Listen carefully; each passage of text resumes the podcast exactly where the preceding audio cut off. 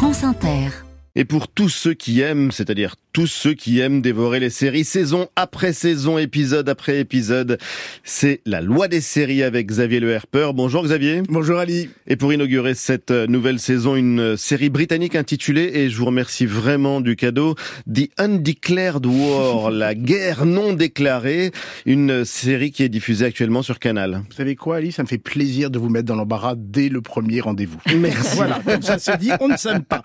Nous sommes en avril 2024, à quelques semaines des élections, un scrutin sous très haute surveillance puisque l'actuel Premier ministre, conservateur et noir, est largement distancé dans les sondages par les travaillistes. C'est dans ce climat électrique que l'Angleterre subit un piratage informatique d'une ampleur sans précédent, communication coupée, hôpitaux en détresse.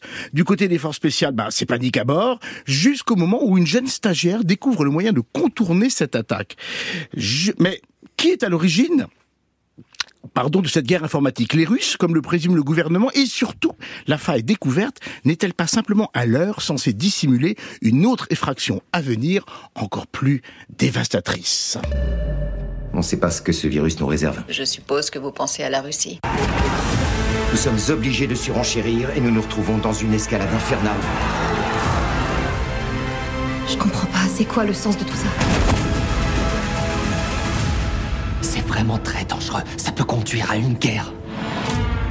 Vous avez vu un petit peu la tension dans la voix. Effectivement, on est aux portes de la guerre. Alors, ces épisodes addictifs d'une nervosité féroce pour dire dans une fiction à la John Le Carré, mais version 2.0, le nouveau visage de l'espionnage, guerre virale de la désinformation, site internet bidon, fake news, manipulation des images. La paranoïa est désormais poussée à son extrême, gangrénant de l'intérieur la sécurité intérieure des démocraties. Parmi les très nombreuses qualités de cette série, signalons tout d'abord le personnage principal, Sahara, interprété par l'excellente Anna Kalik Brown, une anti-héroïne, femme de l'ombre, indienne, musulmane, introvertie et geek silencieuse. Bah, un peu chargée, d'accord, mais jamais, faut travailler le personnage. Clairement engagée pour des raisons, des questions de diversité. Et puis signalons également la mise en scène, qui plutôt que de filmer des écrans d'ordinateur, le truc pas sexy quand même, convertit les colonnes de chiffres en autant de labyrinthes et dédales mentaux dans lesquels s'égare Sahara, donnant ainsi naissance à des séquences vertigineuses. La séquence d'ouverture, elle est impressionnante, reposant sur de faux raccords et des images manquantes qui distordent notre logique et exacerbent notre curiosité.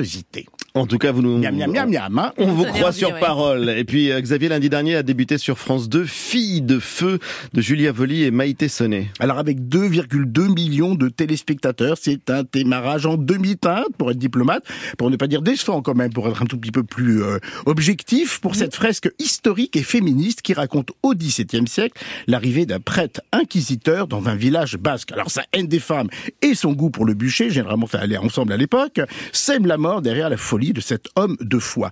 La série ose le mélange des genres, flirtant avec le fantastique et l'ésotérique, pour mieux dénoncer la violence qui fut fut faite aux femmes à cette époque. Alors, elles étaient évidemment considérées de manière expéditive comme des sorcières et ce sont tous ces procès en inquisition que raconte la série. Alors, l'écriture est ambitieuse, à rien inégal, il manque surtout une mise en scène qui aurait mérité d'être un tout petit peu plus incandescente, incandescente le bûcher. Vous avez vu un tout petit peu le jeu de mots, non personne, ok, personne ne suit. Mais le casting, elle appelle l'obèse, Lizzie Brochet, Michel Larocque, formidable comme toujours, et Guillaume de Tonquédec est solide. Et cette série en costume, mais contemporaine dans son propos, mérite tout à fait le coup Merci Xavier Le Herper. La loi des séries revient demain avec Benoît Lagan.